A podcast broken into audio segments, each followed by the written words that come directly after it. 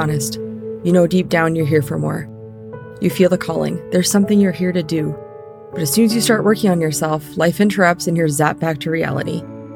I feel like you're stuck in the messy middle, the space between being a mom and this deeply profound spiritual being.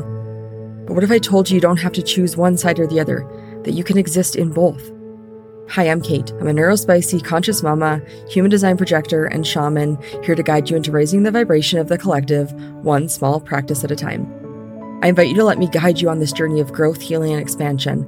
I'll equip you with the tools and the resources to be your own healer, to strengthen your discernment, and give you the actual tangible embodiment pieces that you can apply in your day to day life, in the little moments between making dinner, picking up your kids, or whatever it is for you, because your spiritual growth doesn't have to be another thing on your to do list. Pop your earbuds in, and let's pretend each episode is our weekly commitment to join each other on my virtual couch for deep conversations about things like how the patriarchy serves no one, embracing your feminine energy in an actual, tangible way, and what it's like to actually break generational trauma so you can know yourself deeply, shed your old self, and move into this new paradigm. Don't let your spiritual growth sit in a box collecting dust in the attic of your mind. Let's navigate it together in the space between.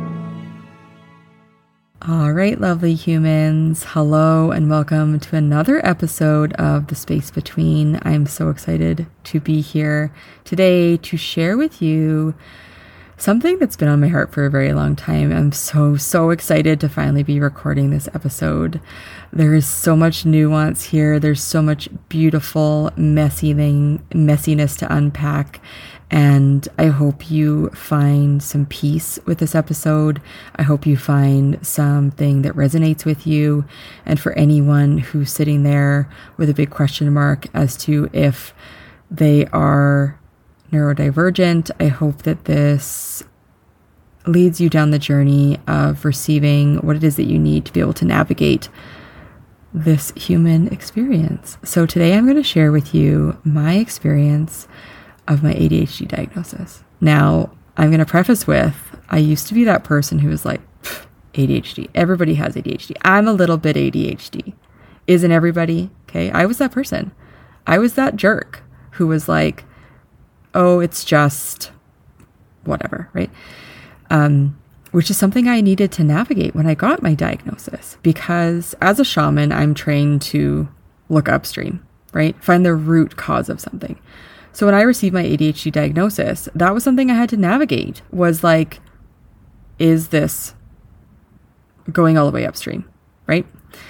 And as a kid who always used to beg, like, always say to my teachers, like, well, why? Why is this working? Like, why is this like this? Like, I was always that kid, right? I've always been that person. And this is no different. So it was when I got diagnosed with ADHD, I would say that I was very much like in denial, like, definitely going through the whole like grief process to a place of acceptance, right?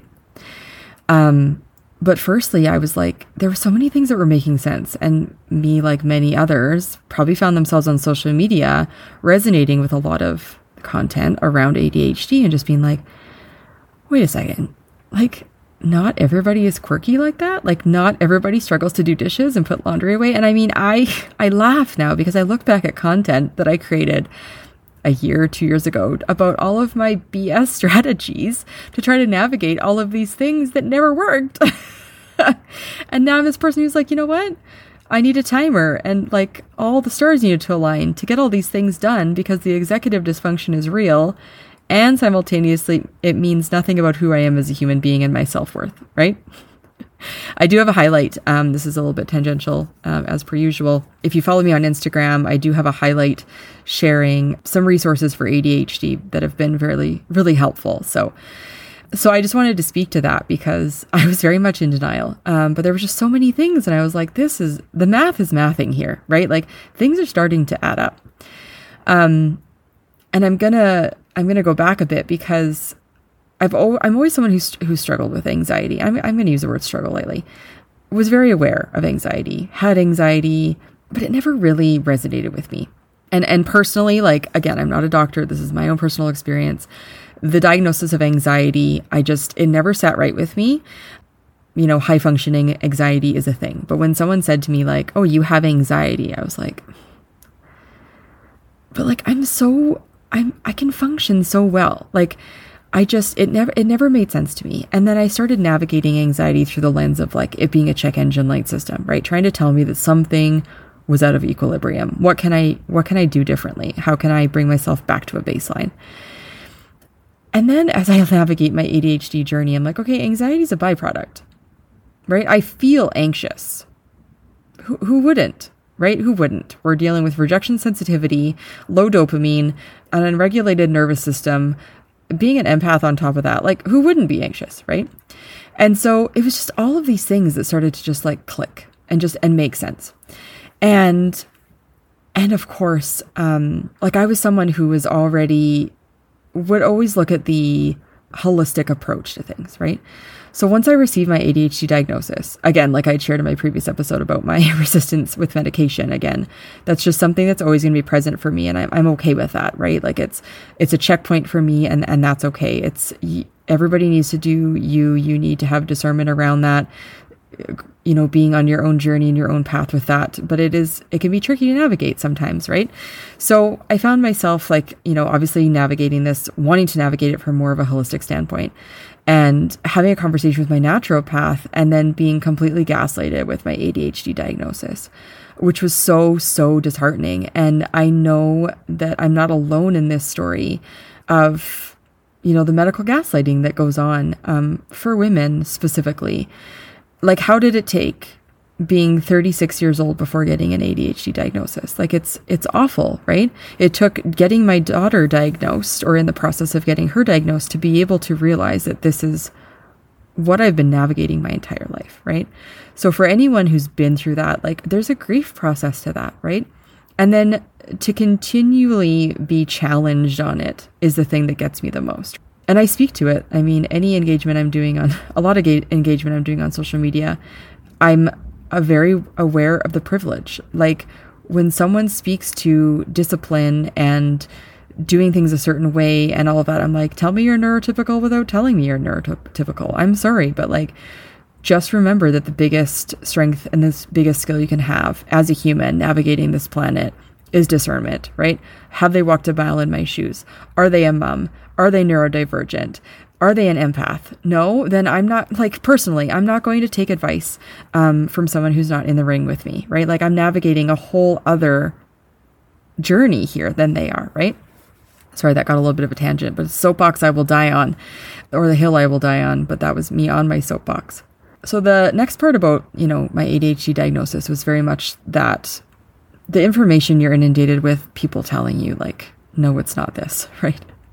I've shared on my social media a couple times a, a book um, talking about the potential history of ADHD and how we used to be the hunter gatherers, right? And how we weren't made to navigate this modern society. We were actually that that was our role as the hunter gatherer. I'm like that tracks for not being like having a hard time doing dishes and laundry. Like I'm supposed to be out hunting to be you know, vigilant and be paying attention to my surroundings. It's very, very interesting. So I highly recommend it. I can link it in the show notes, that book, because it really was like this. It helped me really accept that while what I have is a disability, it's also a strength. And it's both, again, right? It's nuanced. I have a hard time doing the dishes, but then the creativity that flows out of me is is wild, right? The hyper focus and the things I can get done. It's just it's really impressive, right? So the piece about ADHD that I really want to speak on as well is this self love piece and this self worth piece. That was an intention that I set. Talking about the idea, or again, rather exploring the idea of self love and self worth. And like, I just, it's, I never believed it, right? Like, all those things, like, you are enough. And I'm like, no, I'm not. Everybody, everything in the world is showing me how I'm not. Everything is showing me how I'm not enough. I'm struggling. I'm suffering at times. No, I don't think I am. Yes, I know that I'm a magical being made out of stardust, and simultaneously, why can't I function in the society? Right? It's both and, right? And so I was like, I just don't ever resonate with this idea of like self love. Like, yes, I love myself, but then everything is telling me to not. You know, societally speaking, as a woman, but then why am I struggling so hard? Right? how can I love this piece of myself that can't even get it together to be able to function for my kids?